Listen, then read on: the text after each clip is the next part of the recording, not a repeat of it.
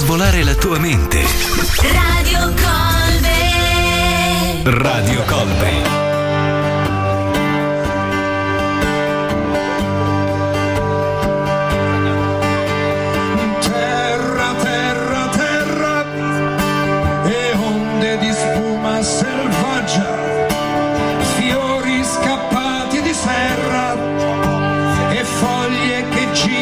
La faccia, terra, terra, terra, e olivi coi muscoli grossi, radici e contorni di sassi, ricordi che fanno i sorpassi. Tramonto, vuoi dirmi qualcosa? Dai muri bianchi di Ostuni, tramonto, vuoi sempre colpirmi? Però non tradirmi.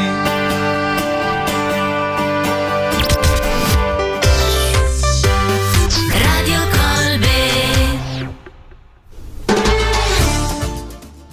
Buonasera a tutti, ben ritrovati amici di Meravigliosa Italia. Dopo tanto tempo di attesa e di pausa, eccoci qua pronti per ricominciare il nostro viaggio alla scoperta delle bellezze italiane. Vi ricordo naturalmente la diretta che voi potete ascoltare su seguendo appunto lo streaming su www.rcolbe.altervista.org.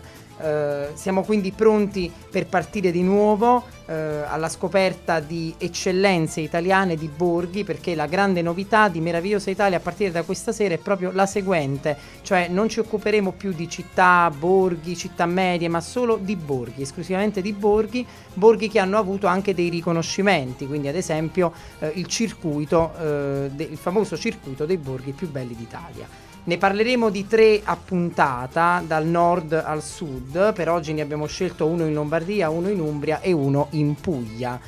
Prima di iniziare, naturalmente è doveroso dedicare questa puntata a Alberto Sordi, che avrebbe compiuto 100 anni di recente, quindi l'appena scorso 15 giugno, quindi dedichiamo ovviamente a quest'icona nazional popolare, uno dei migliori attori della storia del cinema italiano, dedichiamo questa puntata che ovviamente si immerge nelle bellezze italiane, quindi quale miglior auspicio. Direi di partire immediatamente quindi dal primo borgo di questa sera, Grazie, dal nome anche simpatico se vogliamo, un santuario tra i fiori di loto come viene definito, una frazione del comune di Curtatone, famosissimo paese in provincia di Mantova in Lombardia per la famosa battaglia combattuta nell'Ottocento, no? La famosa battaglia di Curtatone e poi anche quella di Montanara a seguire. Grazie. Come mai si chiama così questo posto? Deriva dalla presenza di un luogo di culto chiamato dal 1362 Santa Maria delle Grazie, documentato dal 1037. L'odierno santuario si trova nel punto in cui sorgeva la chiesa medievale di Santa Maria di Reverso. Nella fosa luce estiva, come nelle leggere foschie invernali, il luogo emana un fascino strano. Nostra Signora dei Miracoli, prelevata da un'edicola in riva al Mincio e messa a protezione di un santuario che è un colossale ex voto all'intersezione di terra, acqua e cielo, ancora oggi dispiega il suo mantello sul piazzale di Grazie, dove gli artisti girovaghi chiamati Madonnari ne disegnano l'effigie sull'asfalto con gessetti colorati. Grazie è il regno dell'effimero. Basta un acquazzone per cancellare le pitture dal sagrato della chiesa. Basta anche il passare del tempo per restituire al nulla la tela gessata o l'imbottitura di bambagia che rivestono le sculture ex voto di quello straordinario teatro della devozione popolare che è il Santuario Mariano. E non sono finite le sorprese in questo paesaggio struggente, umido e nordico. Si scende nei prati degradanti verso il Mincio, si sale su una barca e si naviga lenti il fiume e i suoi canali, tra canneti e ninfee, ammirando specie rare di uccelli circondati in estate da esotici fiori di loto, come nell'immaginario Mekong salgariano. E in fondo alla palude, lasciate le pene e le disgrazie del vivere, appare il magnifico skyline di Mantova, adagiata sul lago superiore. E sì, perché Grazie, pur essendo una frazione del comune di Curtatone, è fin dai tempi più remoti legata alla città di Mantova, quindi sorge in una posizione strategica, commerciale, anche diciamo fertile da un punto di vista economico, legame comunque con la città, una città che oggi attrae numerosi visitatori per essere una delle più belle città d'arte d'Italia, ma ovviamente storicamente parlando è stata sede di un'importante famiglia, di un'importante dinastia, la dinastia dei Gonzaga, no? Basta ricordare il Palazzo Tè tra i tanti. Continueremo a scoprire il borgo di Grazie, la sua storia, le sue bellezze, la natura, anche i piatti tipici di questo piccolo luogo, subito dopo aver ascoltato però questa dolce canzone, La Vie en Rose, La Vie en Rose non della Piaf, però di Grace Jones.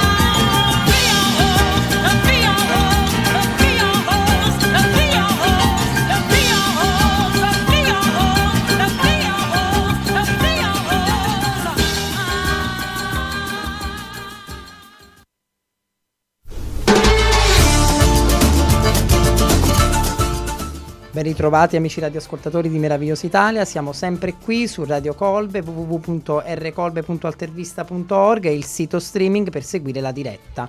Abbiamo presentato Grazie, questo borgo che è una frazione del comune di Curtatone, un comune storico per la famosa battaglia. Adesso però cerchiamo di capire quali sono le attrattive e le bellezze che offre questo luogo molto affascinante, che tra l'altro conta circa 500 abitanti ed è uno dei borghi più belli d'Italia, situato in Lombardia. Il nucleo storico di Grazie è rappresentato dal santuario della Beata Maria Vergine delle Grazie e dagli edifici posti sul perimetro della piazza antistante. La parte più antica è quella delle abitazioni a schiera in via Madonna della Neve, nelle quali si riconosce la cellula originaria che diede luogo nel tempo alle varie tipologie edilizie. Case di pescatori dunque e case sorte dalla chiusura dei portici che contornavano la piazza, come quelle sul lato destro della stessa che ospitavano botteghe e ricoveri per i pellegrini. All'ingresso della piazza si nota anche un edificio liberty, Palazzo Sarto, che ovviamente è frutto poi delle trasformazioni successive. Varcata poi la soglia di questa della chiesa, del santuario, si è colti da stupore profondo. Una folla di statue ex voto sembra protendersi verso lo spettatore dalle nicchie in cui sono collocate. Le sculture fanno da quinta a un teatro dei miracoli cinquecentesco e barocco. Le cappelle della chiesa custodiscono straordinari monumenti sepolcrali come quello a firma di Giulio Romano, quindi non uno qualunque ma uno dei migliori artisti del Cinquecento, in cui riposa nella cappella di famiglia decorata a grottesche Baldassarre Castiglioni, intellettuale e diplomatico, autore di uno dei libri più letti del tempo, il famoso Cortegiano, che doveva dettare le regole a corte, un libro tanto letto nel corso del Cinquecento e studiato anche in seguito. Magnifica poi la decorazione delle vele, delle volte, di gusto gotico internazionale. Nell'altare maggiore, sopra il tabernacolo, è inserita invece l'icona miracolosa della Madonna delle Grazie, adorata dai pescatori. E vi ricordo che tutto dipende da questa Madonna, da questa icona, ecco perché si chiama Grazie la frazione. Andiamo adesso a scoprire invece le eccellenze culinarie di Grazie, cioè qual è il prodotto del borgo. Il vanto del borgo è il fiore di loto, quindi insomma prima di arrivare al cibo è bene capire un attimino questo prodotto della vegetazione tipico del paese, che tra l'altro nei mesi di luglio e agosto solitamente fa la sua lussureggiante apparizione sul lago superiore. Un tempo i prodotti del borgo erano quelli ricavati dalla coltivazione della canna palustre, come le arelle, usate soprattutto come coperture leggere per i controsoffitti, e il carice con cui si impagliavano sedie e fiaschi.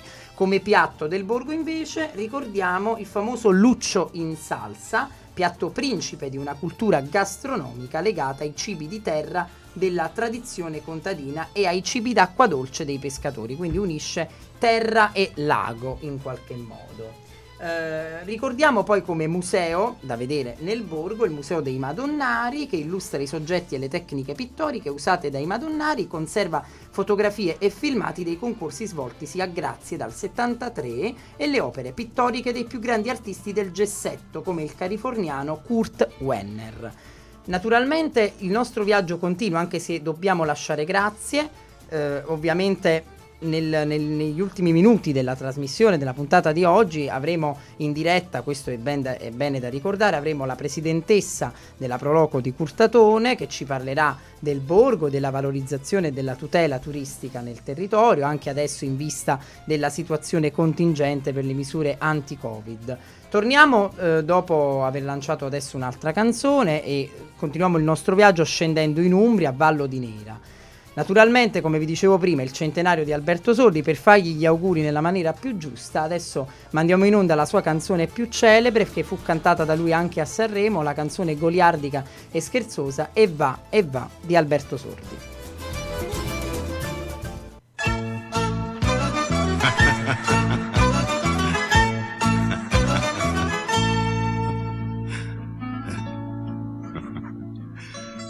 Me sarò chiesto 100.000 volte, io che non sono né re né imperatore, che ho fatto per trovarmi sta regina? Nel letto, fra le braccia, in fondo al cuore. E datasi che sei così preziosa, stasera io te voglio di una cosa. 10 anni mai mannato a quel paese, sapessi quanta gente che c'è sta. Per primo cittadino e amico mio, tu digli che te ci ho mannato io. E va, va avanti tu che adesso c'ho da fare. Sarai la mia metà, ma se non parti diventi un altro po' la mia tre quarti. E va, non puoi saper piacere che me fa, magari qualche amico te consola, così tu fai la scarpa e lui te sola. Io te ce mando sola, io te ce mando sola, sola senza di me. Già che ce so, me levo star proteso. Con te che fai arcabocce, stai più su. Te sei allargato troppo, senti, a cosa? Mica t'offendi se te do del tu. Te ci hanno mai mannato a quel paese? Sapessi quanta gente che c'è sta, a te ti danno la medaglia d'oro e noi te ce mandiamo tutti in coro. E va, chi va con la corrente va calà. Io so salmone, non mi importa niente.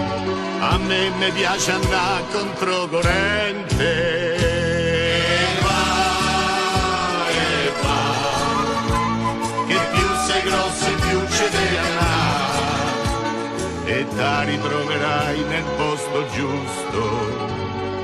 E prima o poi vedrai, ci provi gusto. Sto scherzando, sto solo cantando, sto solo scherzando, pardon. Pardon. Ma quando la mattina sto allo specchio, c'è un fatto che mi butta giù al morale. Io mi ritrovo sempre al gabinetto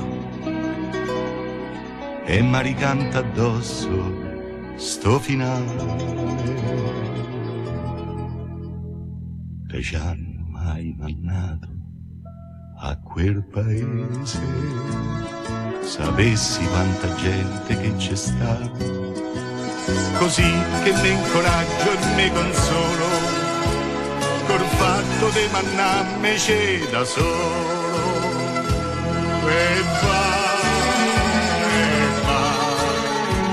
e sì, ci devi andare, ci devi andare, tanto si t'ha nascondi dietro a un vetro. La mano c'hai davanti e un'altra dietro. E va, è inutile che stiamo a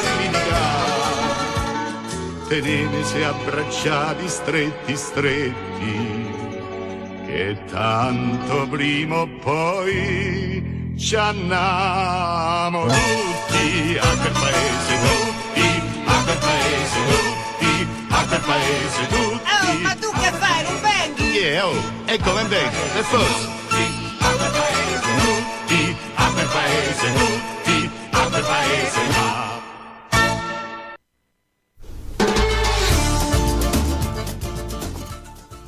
Amici radioascoltatori di Meravigliosa Italia di Radio Colbe, eccoci ritrovati dopo la goliardica canzone di Albertone. Vi ricordo sempre la diretta streaming è su www.rcolbe.altervista.org. Dalla Lombardia scendiamo nel cuore verde d'Italia, l'Umbria, e andiamo a Vallo di Nera, in provincia di Perugia, uno dei borghi più belli d'Italia. Una bellezza che non si abbandona, quella di questo sogno medievale, perché può essere definito così per come si conserva l'impianto urbanistico, intatto sin dal Medioevo. Vallo di Nera, di origine romana, l'antico nome di questo borgo era Castrum Valli e poteva significare sia castello della valle sia castello del vallo, ossia luogo fortificato, quindi vallum in latino. Il riferimento al fiume Nera è stato aggiunto dopo l'unità nazionale. Vallo di Nera quindi è una sintesi dell'incontro tra natura e cultura. La calda atmosfera della pietra che custodisce il passato lascia spazio ai ciuffi d'erba che tenacemente spuntano dalle fessure a rappresentare la vita che continua e si intona con il cielo turchese e il verde dei monti circostanti.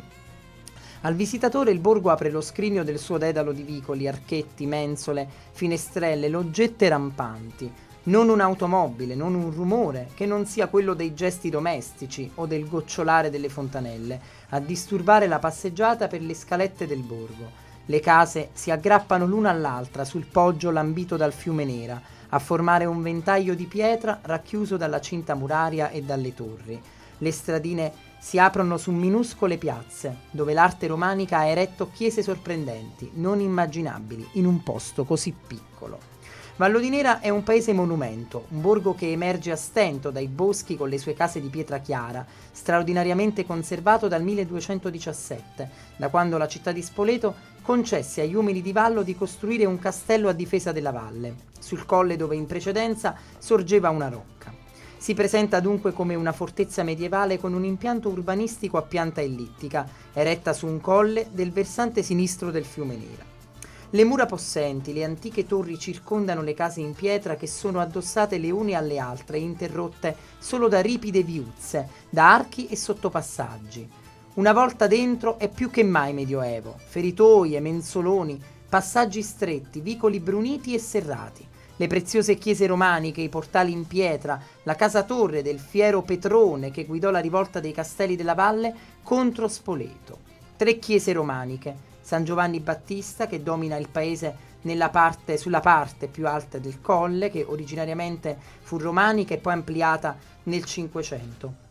Poi la chiesa francescana di Santa Maria, che è stata iniziata nel 1273 e presenta questo bel portale gotico e un campanile turrito, un interno che sorprende poi per la quantità di affreschi che ancora l'adornano, opera di artisti di scuola giottesca. E poi, come altre chiese, ovviamente ricordiamo Santa Maria dell'Eremita, un'antica abbazia benedettina assorta su celle eremitiche presso la frazione di Piedi Paterno, lì vicino, e infine la Pieve di Paterno e la chiesa di San Michele Arcangelo a Meggiano, che sono altre località nei dintorni. Naturalmente scopriamo altro del borgo, come il piatto tipico, il prodotto, il museo principale, soltanto dopo aver ora mandato in onda quest'altro brano, un brano famosissimo di Rino Gaetano, Capo Fortuna. Cittadini, lavoratori, alle ore 18 il nostro benefatto segretario sarà con noi. Ma che fortuna, grazie alla luna, Capo Fortuna stasera è con noi. Ha una gran testa, come uomo è una bestia, sembra immortale ma è come noi. Lui è stato sempre puro, come l'alito di chi non beve, non fuma, lava i denti tutti i dì. Profuma di roba francese sulla camicia, un foulard di chiffon, regala sorrisi distesi ai suoi elettori e dà mini bonbon.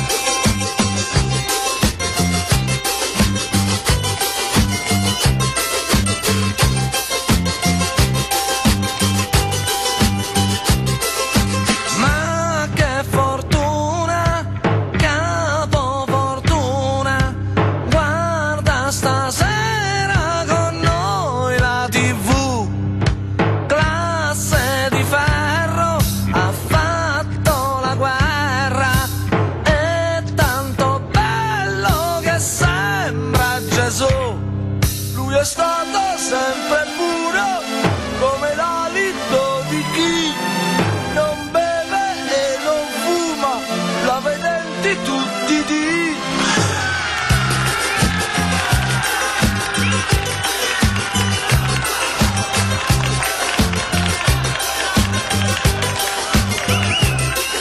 Profuma di roba francese sulla camicia, un foulard di chiffon, regala sorrisi distesi ai suoi elettori e dà mini bonbon.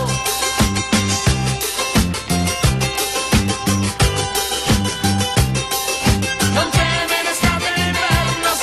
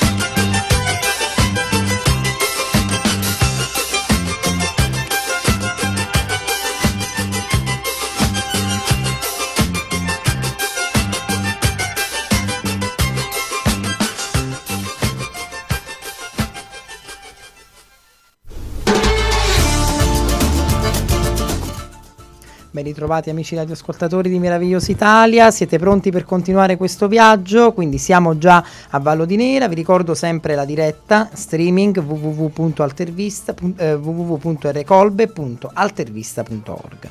Siamo già nel cuore verde d'Italia, siamo a Vallo di Nera. Non vi ho detto che gli abitanti di Vallo di Nera sono circa 150 nel borgo naturalmente di Vallo di Nera, perché poi il comune è ovviamente più vasto.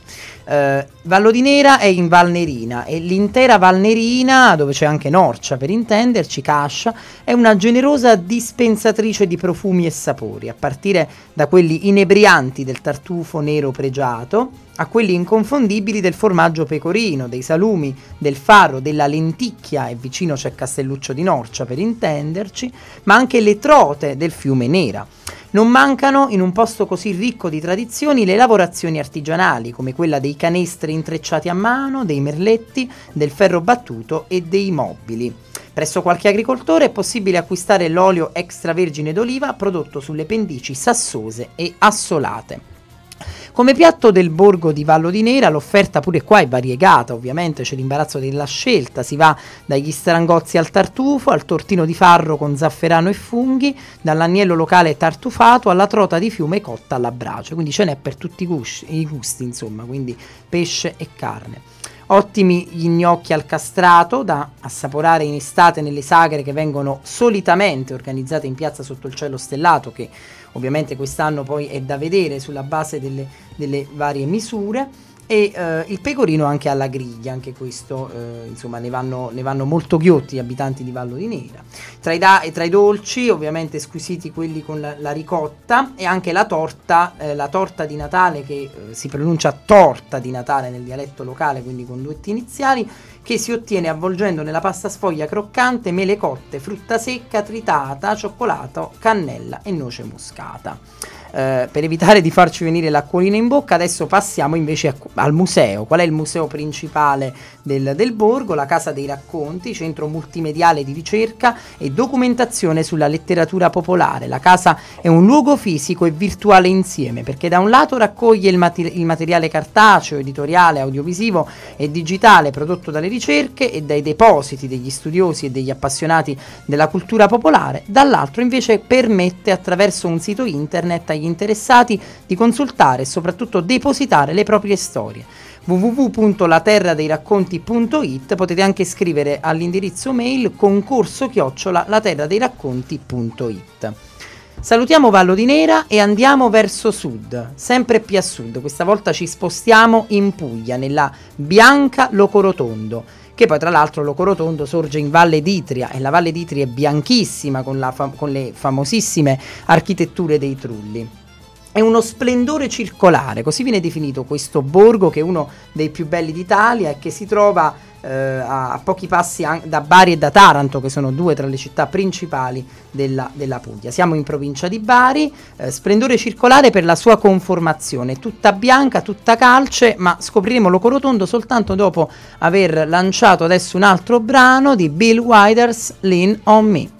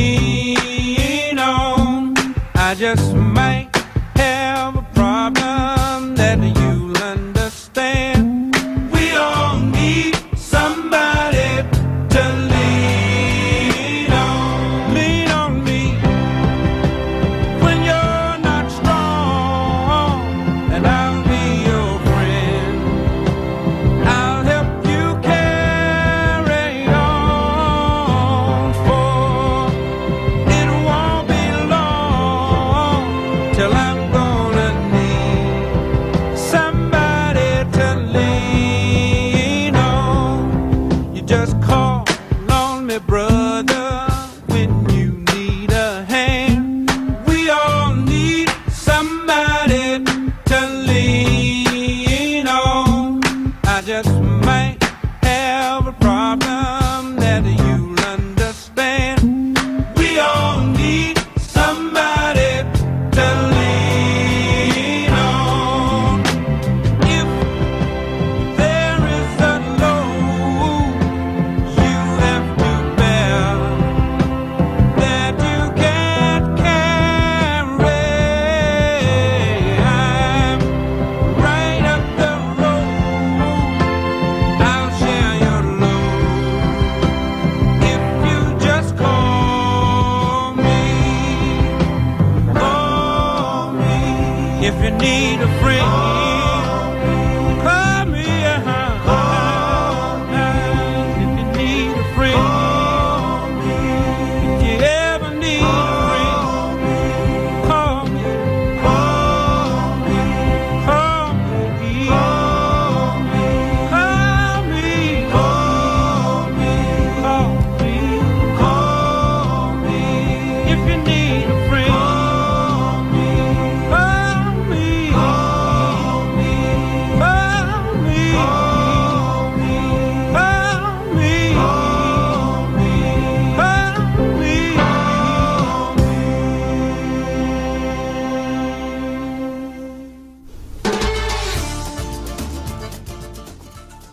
Amici radioascoltatori di Meravigliosa Italia e di Radio Colbe, eccoci qui, abbiamo da poco lasciato Vallo di Nera, quindi abbiamo da poco lasciato l'Umbria e ci siamo già immersi nel borgo di Locorotondo. Vi ricordo sempre che la diretta in streaming per ascoltare la trasmissione è www.rcolbe.altervista.org.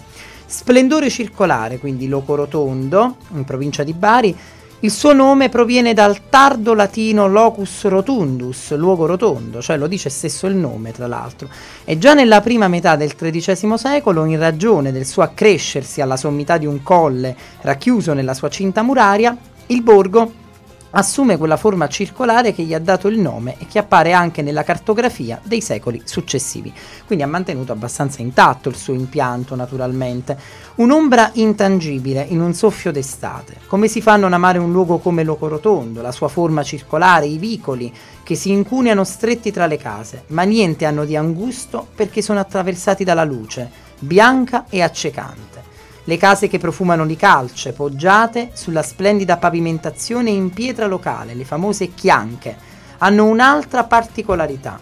I loro tetti spioventi, le due falde fatte di lastre di pietra calcarea, chiamate cummerse, sembrano nordici, ma hanno origine tutta locale, che viene dal bisogno di racchiudere volte a botte dal profilo molto rialzato. Le cummerse coprono qui tutte le case e danno dall'alto la fiabesca impressione di una sorta di villaggio di Hansel e Gretel, ma mediterraneo. E miracolosamente non c'è traccia di degrado. Le stradelle sono sempre pulite, spuntano gerani sui balconcini in ferro battuto e in campagna crescono papaveri accanto ai muretti a secco, ai coni dei trulli, ai verdeggianti campi di grano. E a proposito dei trulli, tra l'altro, a proposito di quelli di Alberobello, perché poi da lì si è diffuso questo sistema edilizio, non tutti sanno che la storia dei trulli di Alberobello li vede coinvolti in un caso di abusivismo edilizio, perché in età moderna i trulli di Alberobello furono costruiti in maniera temporanea, provvisoria, però poi un signorotto del luogo fece in modo che diventassero permanenti per poterne prendere possesso e quindi in qualche modo fronteggiando così, sfidando il potere del regno, di Napoli, il regno dell'Italia meridionale. Però poi dopo una serie di cause e di processi si decise di mantenerli, perché inizialmente il trullo come tipica abitazione della Puglia era soltanto un'abitazione fatta sul posto, temporanea, che serviva ai contadini per degli insegnamenti temporanei. Invece nel caso dei trulli di Alberobello poi è diventato un tipo di insediamento stabile, permanente, e ovviamente da Alberobello così anche in tutta la Valle d'Itria e anche a Locorotondo. La Bianca Locorotondo è il più bel balcone della Murgia dei Trulli. Dal suo belvedere si ammira un territorio che a tratti è emozionante, un mosaico di piccoli vigneti segnati da muretti a secco, macchie di bosco mediterraneo e argentei uliveti che circondano antiche masserie, migliaia di trulli sparsi nelle contrade. In più, il piccolo nucleo antico di Locorotondo, racchiuso nella sua perfezione circolare di pietre e calcine, un tempo segnato dalle mura, sembra sospeso tra sogno e realtà. Il bianco della calce avvolge ogni cosa. E cosa c'è da vedere a Locorotondo? La biblioteca comunale di fine Settecento, il barocco Palazzo Morelli con lo splendido portale e i balconcini con ringhiere in ferro battuto a petto d'oca. Più avanti poi la chiesa madre dedicata a San Giorgio ed eretta tra la fine del Settecento e l'inizio dell'Ottocento. Addirittura all'interno vi sono delle tele del napoletano Gennaro Maldarelli, che è stato uno dei più importanti artisti dell'Ottocento, che era maestro di Federico Maldarelli, più famoso di lui, tra l'altro suo figlio allievo. Poi anche la chiesetta dell'Annunciata, che sorge su un oratorio del 1633, la chiesa della Madonna della Greca, sulla cui origine non si hanno notizie certe, ma il primo documento la cita risale al 1520. Poi la chiesa di San Nicola con la sua copertura in chiancarelle, che è tipica dei trulli, quindi una chiesetta a trullo, e la chiesetta dell'ospedale, che è situata fuori dal centro storico e che risale alla metà del Cinquecento. Adesso lanciamo un altro brano, un brano famosissimo della storia della musica italiana, poi ritorniamo con Locorotondo, quindi concluderemo con il piatto del borgo, il museo, le eccellenze finali, diciamo, di Locorotondo in Valle d'Itria. Quindi ritorneremo, però prima di tutto Ritornerai di Bruno Lauzi.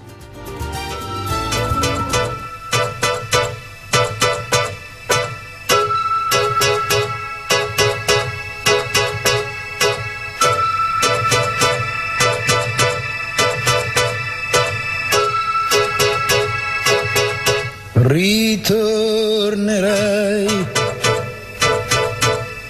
lo so, ritornerai, e quando tu sarai con me, ritroverai tutte le cose che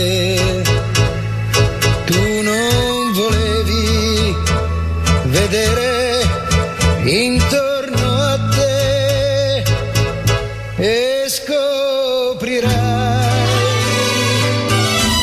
che nulla è cambiato, che sono restato illuso di sé, e riderai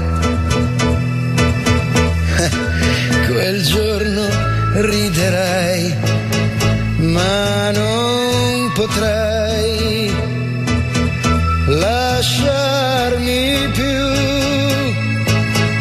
Ti senti sola con la tua libertà, ed è per questo che tu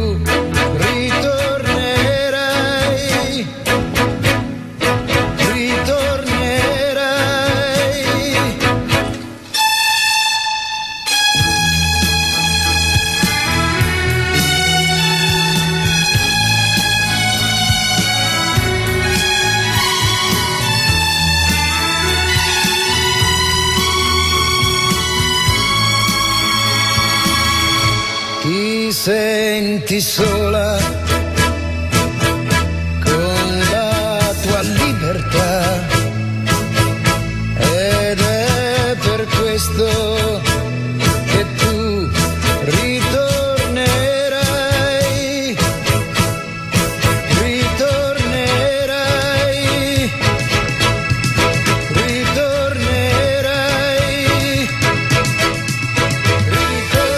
ritornerai. Amici radioascoltatori di Meravigliosa Italia di Radio Colbe, rieccoci pronti per concludere il nostro viaggio a Locorotondo, per poi collegarci direttamente in diretta con Curtatone, quindi con Grazie, il borgo di Grazie, il primo dal quale siamo partiti per questo piccolo viaggio. Naturalmente un viaggio che ci ha consentito anche di scoprire delle analogie, oltre che delle differenze tra questi borghi così lontani tra di loro, però dalla storia abbastanza simile, cioè con delle similitudini abbastanza forti. Qual è il prodotto di Locorotondo, il prodotto del borgo? La secolare vocazione vitivinicola, di Locorotondo ha favorito la produzione di vini bianchi di elevata qualità, quindi bianchi come la calce delle sue case, come il famoso bianco Locorotondo DOC, fresco, leggero, asciutto, dal bouquet delicato, ideale per gli antipasti, ottimo con crostacei e pesci. Tra l'altro il mare non è neanche tanto lontano da Locorotondo, no? L'Adriatico è a un passo, ma anche lo Ionio se vogliamo, no? Con Taranto a 30 km. Per quanto riguarda invece le pietanze, le Nummeredde suffuchete, nel dialetto pugliese, sono involtini di trippa d'agnello, legati con le budella dell'animale e cotti a lungo in tegami di terracotta. Tradizionali anche le fave bianche secche, cotte nella pignata e battute con aggiunta di olio d'oliva. Ne esce una squisita purea bianca da servire con cicorie di campo. Il vero nome di questo antichissimo piatto è macco con verdure. E ancora la carne al fornello, cotta in forni a carbone e al riverbero del fuoco vivo. Il trid, pasta fatta a mano a base di semola di grano duro e uova, un po' di pecorino e prezzemolo tritato, servita in brodo di tacchino, le focacce paesane da forno e naturalmente le orecchiette, la pasta fresca più conosciuta della cucina pugliese. Ricordiamo come musei e gallerie d'arte, ricordiamo la mostra archeologica, una mostra archeologica permanente, che è situata nei locali della biblioteca comunale, dove sono esposti i reperti risalenti al Neolitico e all'età del ferro. Questa è comunque una zona, la Valle d'Itria, dove sono state ritrovate numerose testimonianze degli uomini primitivi. Come eventi ricordiamo che il più famoso di tutti è sicuramente il Locus Festival, una rassegna estiva di musica con concerti negli angoli più suggestivi di Locorotondo, ma anche due feste di agosto, la sagra delle Nummeredde suffuchete che ho appena nominato, la prima domenica d'agosto si dovrebbe svolgere, poi ovviamente quest'anno non ne siamo certi di questo, ma è una sagra che celebra solitamente gli involtini di trippa che sono generosamente innaffiati con il Locorotondo della cantina sociale. E poi la festa di San Rocco dal 14 al 17 agosto, che tra l'altro è molto molto sentita. Il nostro viaggio in questi tre borghi tra i più belli d'Italia finisce qui, però noi dopo quest'altro brano a tema con l'estate, ovvero Un'estate al mare di Giuni Russo, torniamo e ci colleghiamo in diretta con Curtatone Grazie, che abbiamo la nostra presidentessa della Proloco di Curtatone, Marina Ferrari.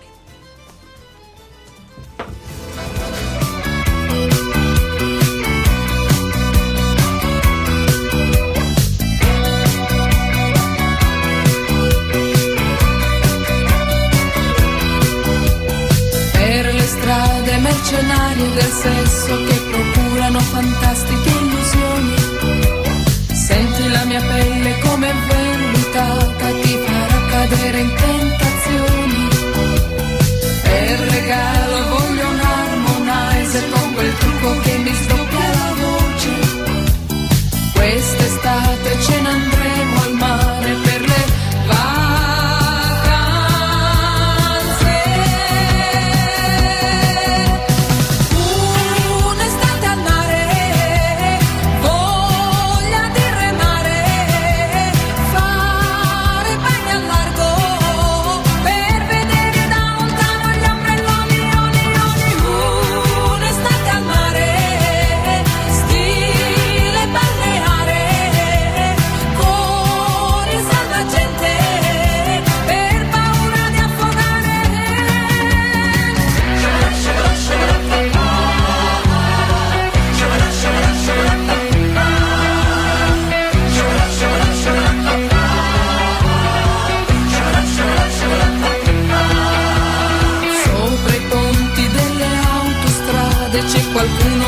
che ci saluta, senti questa pelle come profumata, mi ricorda l'olio di Tahiti. Nelle sere quando c'era freddo si bruciavano le gomme di automobili. Quest'estate voglio divertirmi per le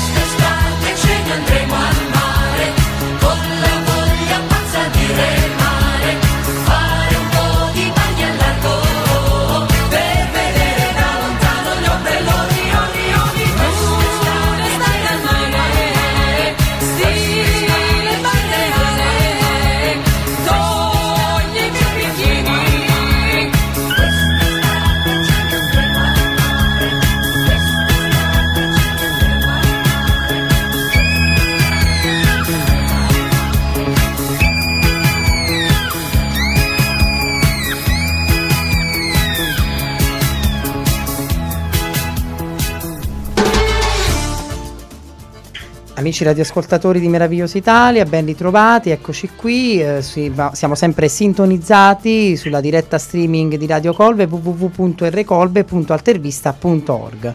Ci è venuto a trovare virtualmente, direttamente da Curtatone, il comune dove sorge Grazie, il borgo che abbiamo appena affrontato all'inizio del nostro viaggio, tra cui tra l'altro anche uno dei borghi più belli d'Italia, la presidentessa della Proloco di Curtatone, Marina Ferrari. Buonasera Marina.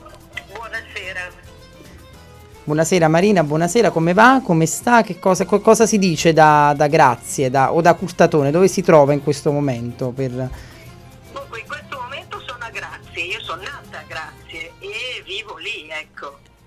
Però la Proloco sta a Curtatone, forse, alla sede centrale? Del comune, però la sede è a Grazie, perché è lì il punto turistico per eccellenza, ecco. Perfetto.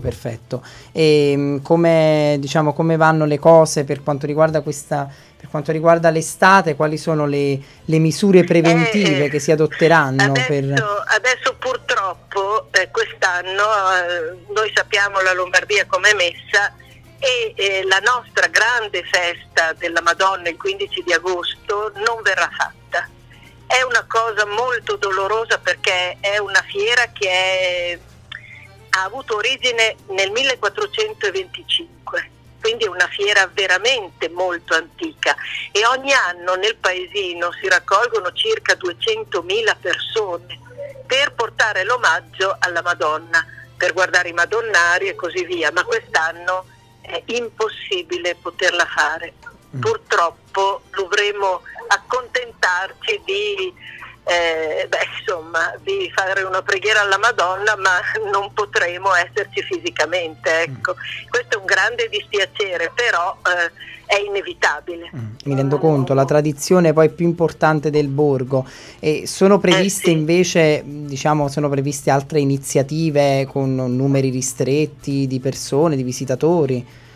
Noi tutto l'anno praticamente facciamo qualche iniziativa, quest'anno non abbiamo potuto fare nulla sino ad ora, abbiamo aperto da pochissimo il Museo dei Madonnari, ovviamente contingentato, numeri chiusi eccetera, prenotazioni, insomma tutte le misure per evitare di ricadere in una situazione da incubo, però anche Mantova è messa così, ecco. Nemmeno le gite sul lago abbiamo potuto fare perché anche in barca bisognava avere il numero richiesto, insomma è un grosso problema, anche nel santuario hanno dei problemi. Noi speriamo a settembre di poter festeggiare il mese della Madonna. Speriamolo, che non l'abbiamo potuto fare a maggio, speriamo a settembre, stiamo organizzandoci per avere la possibilità di fare una manifestazione veramente molto più ridotta, ma insomma tanto per riavviare il circuito virtuoso del turismo, ecco. Sì, il nostro comunque è un turismo molto, come si può dire, molto esperienziale, ecco, perché c'è il santuario che è particolarissimo e poi c'è il lago. Quindi il turista che viene non è il turista che ama i grandi numeri e così, è un luogo da gustare, ecco, in tutti i sensi. Sì, un luogo ricercato sicuramente, grazie. Sì. E i risultati raggiunti negli ultimi anni in termini di tutela e di valorizzazione, c'è qualcosa di bello che lei vuole ricordare ai radioascoltatori, qualche iniziativa bella che ha reso Grazie, non so, più popolare, anche il riconoscimento della bandiera rossa dei borghi più belli d'Italia, penso sia stato un... Sì. Infatti noi eravamo, quando è stata fatta la domanda da parte del comune, dell'assessorato, noi eravamo molto dubitativi perché a noi sembra che sia qualcosa di assolutamente normale, ci siamo nati, ci siamo cresciuti e via, ma invece abbiamo visto anche nella commissione che sono rimasti abbastanza stupiti, perché è una commissione di cose veramente molto interessante, molto bella. Poi quando in estate fioriscono i lotto è un paesaggio è irreale, non sembra di essere in Lombardia, è qualcosa di meraviglioso.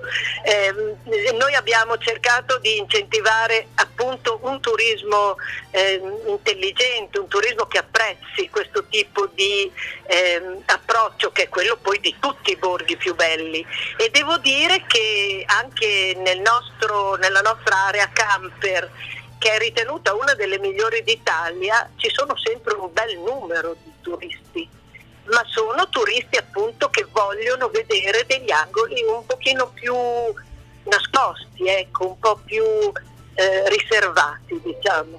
Certo, quindi un altro punto di forza di Grazie è sicuramente l'ecosostenibilità. Sì, sì, che è anche nel cibo, tutto cibo con prodotti locali, chilometro zero, eccetera, cioè si sta facendo una politica proprio per preservare nel borgo le caratteristiche più rinomate, più belle, più apprezzabili, anche per il turista ma anche per la popolazione.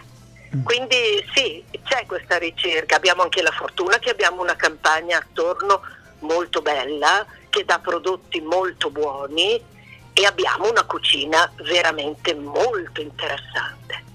Lei pensi, le dico una curiosità, sì. Il 15 di agosto, tenga conto che noi in media in quella data abbiamo dai 38 ai 39 gradi senza l'umidità, né? E sa cosa si mangia principalmente sulla Fiera delle Grazie? Il cotechino. Ah, quello che di solito in molte regioni italiane si mangia. Ah, però pensi che lo fanno apposta per la fiera, e pensi che ogni anno si vendono, e non esagero, circa 400 quintali di cotechino.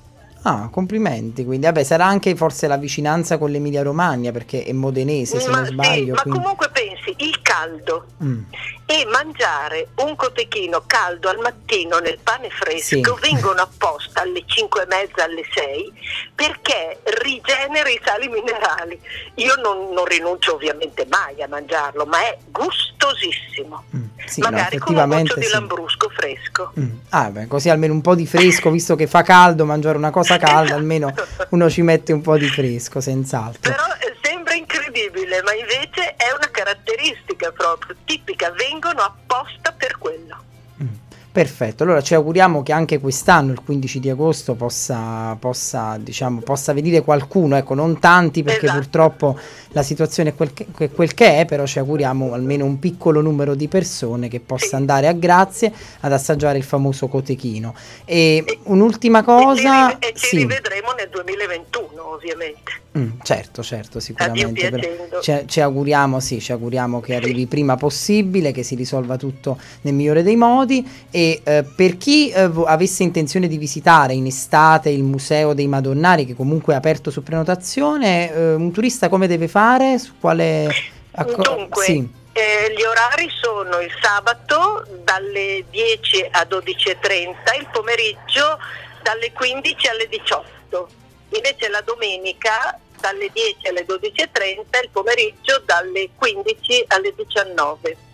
Perfetto. Il numero di telefono è 03, comunque lo trovano anche nel sito di Proloco di Curtatone, però è 0376 349 122.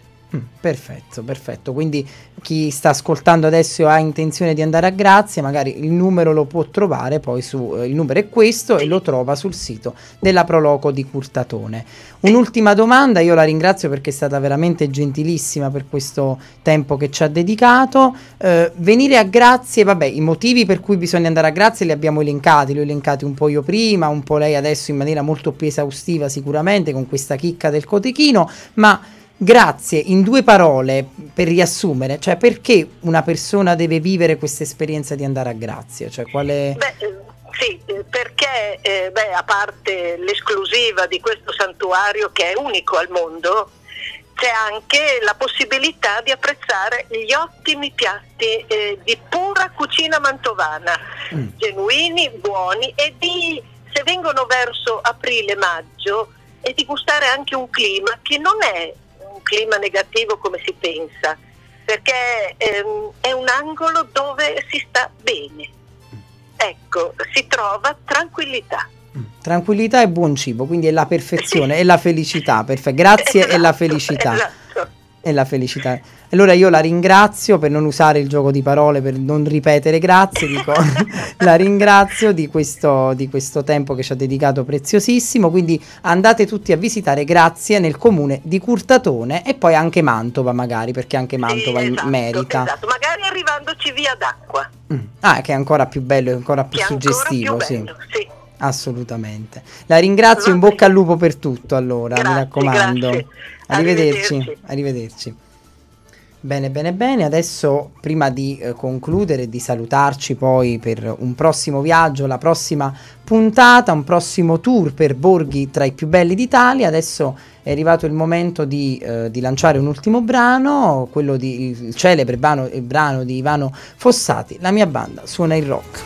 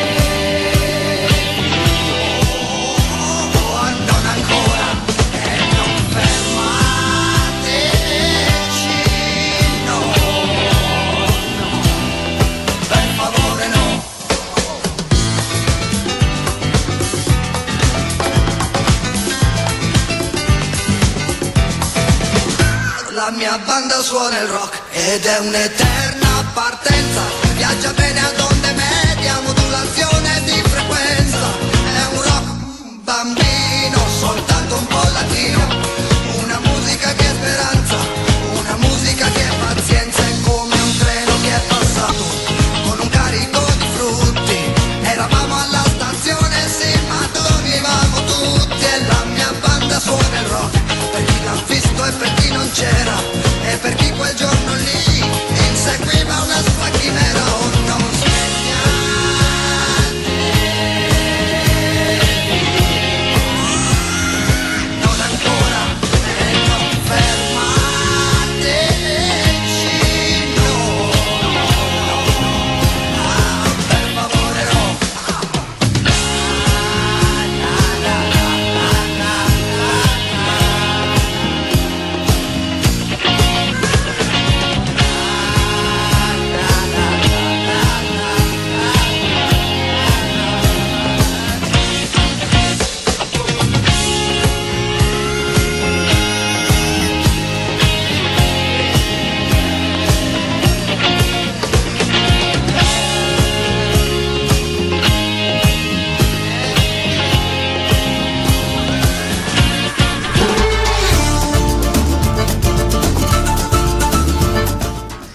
gentili radioascoltatori, eccoci qui di nuovo, anzi eccoci qui finalmente per concludere, finalmente non con un senso di gioia, però anche perché ci rivedremo, continueremo naturalmente questo viaggio insieme alla scoperta dei borghi più belli d'Italia.